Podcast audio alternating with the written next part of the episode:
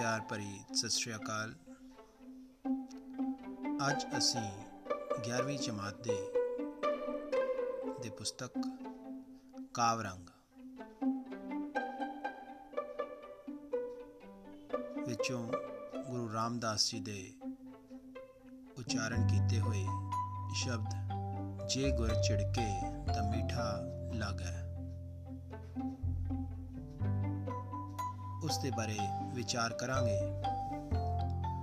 ਉਸ ਤੇ ਵਿਚਾਰ ਕਰਨ ਤੋਂ ਪਹਿਲਾਂ ਔਖੇ ਸ਼ਬਦ ਜਿਹੜੇ ਹਨ, ਉਹਨਾਂ ਦੇ ਅਰਥਾਂ ਬਾਰੇ ਮੈਂ ਦੱਸ ਰਿਹਾ ਹਾਂ।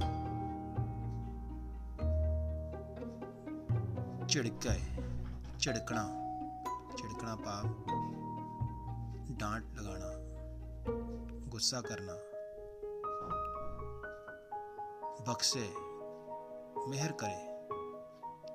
ਗੁਰਮੁਖ, ਗੁਰੂ ਨੂੰ ਮੰਨਣ ਵਾਲੇ ਥਾਏ ਪਾਏ ਪ੍ਰਵਾਨ ਕਰਨਾ। ਮਨਮੁਖ, ਮਨ ਦੇ ਪਿੱਛੇ ਤੁਰਨ ਵਾਲੇ। ਪਾਲਾ ਕੁੱਕਰ, ਬਹੁਤ ਜ਼ਿਆਦਾ ਠੰਡ।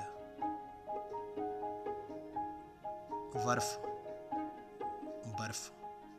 ਦਿਨ ਸਰੈਣ, ਦਿਨ ਭਾਵ ਦਿਨ ਭਾਵ, ਦਿਨ ਰਹਿਣ ਭਾਵ ਰਾਤ, ਦਿਨ ਰਾਤ।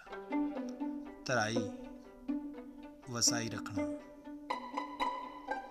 ਅਨੇਕ, ਕਈ ਉਪਾਵ ਯਤਨ, ਜਿਨ੍ਹਾਂ ਤੁਸੀਂ ਹਿੰਦੀ ਵਿੱਚ ਉਪਾਏ ਬੋਲਦੇ ਹੋ। ਸਾਈ, ਰੱਬ ਸਾਈ, ਰੱਬ, ਜਿਉ ਪਿੰਡ, ਸ਼ਰੀਰ ਤ੍ਰਿਪਤ ਅਗਾਈ, ਰਜ ਜਾਂਦਾ ਹੈ।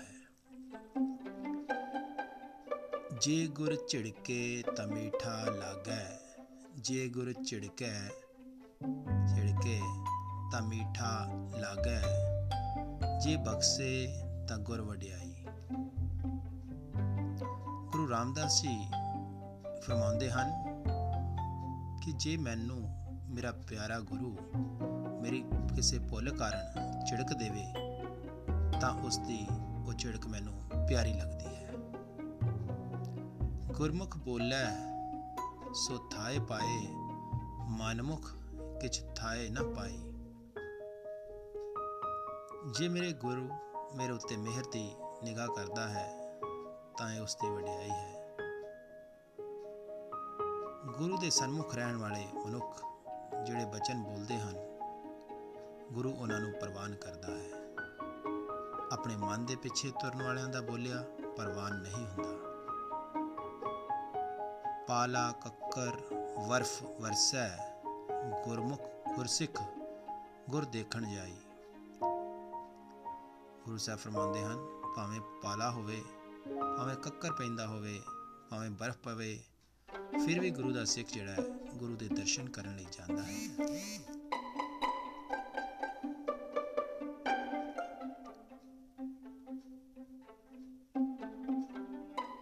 ਸਭ ਦਿਨ ਸਰੈਣ ਦੇਖੋ ਗੁਰ ਆਪਣਾ ਵਿੱਚ ਅੱਖੀ ਗੁਰ ਪੈਰ ਤਰਾਈ ਗੁਰੂ ਸਾਹਿਬ ਫਰਮਾਉਂਦੇ ਹਨ, ਗੁਰੂ ਦੇ ਚਰਨਾਂ ਨੂੰ ਆਪਣੀਆਂ ਅੱਖਾਂ ਵਿੱਚ ਗੁਰਮੁਖ ਵਸਾਈ ਰੱਖਦਾ ਹੈ। ਅਨੇਕ ਉਪਾਵ ਕਰੀ ਗੁਰ ਕਾਰਣ ਗੁਰ ਭਾਵੈ ਸੋ ਥਾਏ ਪਾਈ। ਜੇ ਮੈਂ ਗੁਰੂ ਨੂੰ ਪ੍ਰਸੰਨ ਕਰਨ ਲਈ ਅਨੇਕਾਂ ਹੀ ਯਤਨ ਕਰਦਾ ਰਹਾ, ਤਾਂ ਉਹੀ ਯਤਨ ਗੁਰੂ ਨੂੰ ਕਬੂਲ ਹੁੰਦਾ ਹੈ, ਜਿਹੜਾ ਗੁਰੂ ਨੂੰ ਪਸੰਦ ਆਉਂਦਾ ਹੈ।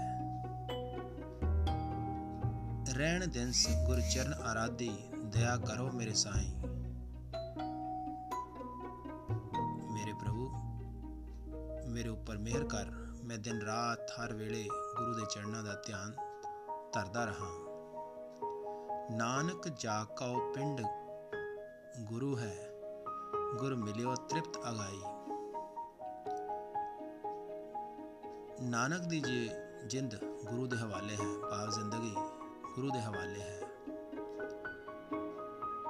ਨਾਨਕ ਕਾ ਪ੍ਰਭ ਪੂਰ ਰਹਿਓ ਹੈ, ਜਤ ਕਤ ਤਤ ਗੋਸਾਈ। ਗੁਰੂ ਨੂੰ ਮਿਲ ਕੇ ਮੈਂ ਤ੍ਰਿਪਤ ਹੋ ਜਾਂਦਾ ਹਾਂ, ਭਾਵ ਰਜ ਜਾਂਦਾ ਹਾਂ। ਮਾਇਆ ਦੀ ਕੋਈ ਭੁੱਖ ਨਹੀਂ ਰਹਿ ਜਾਂਦੀ। ਗੁਰੂ ਦੀ ਕਿਰਪਾ ਨਾਲ ਹੀ ਇਹ ਸਮਝ ਆਉਂਦੀ ਹੈ ਕਿ ਨਾਨਕ ਦਾ ਪ੍ਰਭੂ ਸ੍ਰਿਸ਼ਟੀ ਦਾ ਮਾਲਕ ਹਰ ਥਾਂ ਵਿਆਪਕ ਹੋ ਰਿਹਾ ਹੈ। ਤਿਉਂ ਇਸ ਸ਼ਬਦ ਦੇ ਵਿੱਚ ਗੁਰੂ ਸਾਹਿਬ ਨੇ ਫਰਮਾਇਆ ਹੈ ਕਿ ਜੇ ਗੁਰੂ ਝਿੜਕੇ ਤਾਂ ਵੀ ਮਿੱਠਾ ਲੱਗਦਾ ਹੈ।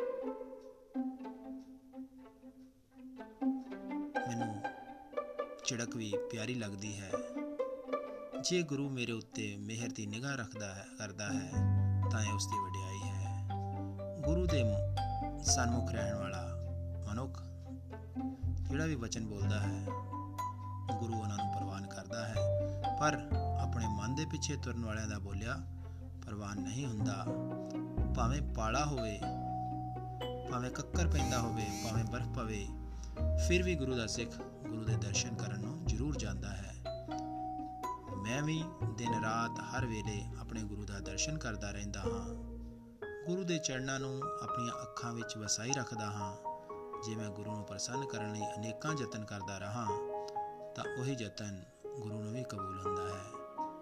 ਜਿਹੜਾ ਗੁਰੂ ਨੂੰ ਪਸੰਦ ਆਉਂਦਾ ਹੈ हे ਮੇਰੇ ਪ੍ਰਭੂ, ਮੇਰੇ ਉੱਤੇ ਮਿਹਰ ਕਰ। ਮੈਂ ਦਿਨ ਰਾਤ ਹਰ ਵੇਲੇ ਗੁਰੂ ਦੇ ਚਰਨਾਂ ਦਾ ਧਿਆਨ ਧਰਦਾ ਰਹਾ। ਨਾਨਕ ਦੀ ਜਿੰਦ ਜਿਹੜੀ ਹੈ ਮੈਂ ਤ੍ਰਿਪਤ ਹੋ ਜਾਂਦਾ ਹਾਂ ਭਾਵ ਰੱਜ ਜਾਂਦਾ ਹਾਂ। ਮਾਇਆ ਦੀ ਕੋਈ ਭੁੱਖ ਨਹੀਂ ਰਹਿ ਜਾਂਦੀ। ਗੁਰੂ ਦੀ ਕਿਰਪਾ ਨਾਲ ਹੀ ਇਹ ਸਮਝ ਆਉਂਦੀ ਹੈ ਕਿ ਨਾਨਕ ਦਾ ਪ੍ਰਭੂ ਸ੍ਰਿਸ਼ਟੀ ਦਾ ਮਾਲਕ ਹਰ ਥਾਂ ਤੇ ਵਿਆਪਕ ਹੈ। ਇਹ ਸ਼ਬਦ ਪੜ੍ਹ ਕੇ ਸਾਨੂੰ ਸਮਝ ਆਉਂਦੀ ਹੈ ਕਿ ਹਮੇਸ਼ਾ ਗੁਰੂ ਦੇ ਸਨਮੁਖ ਹੀ ਰਹਿਣਾ ਚਾਹੀਦਾ ਹੈ।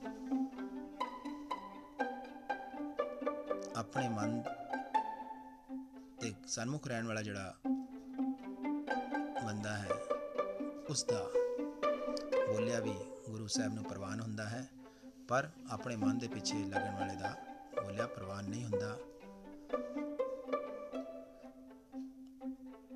ਤੇ ਗੁਰੂ ਦੀ ਕਿਰਪਾ ਨਾਲ ਇਹ ਸਮਝ ਆਉਂਦੀ ਹੈ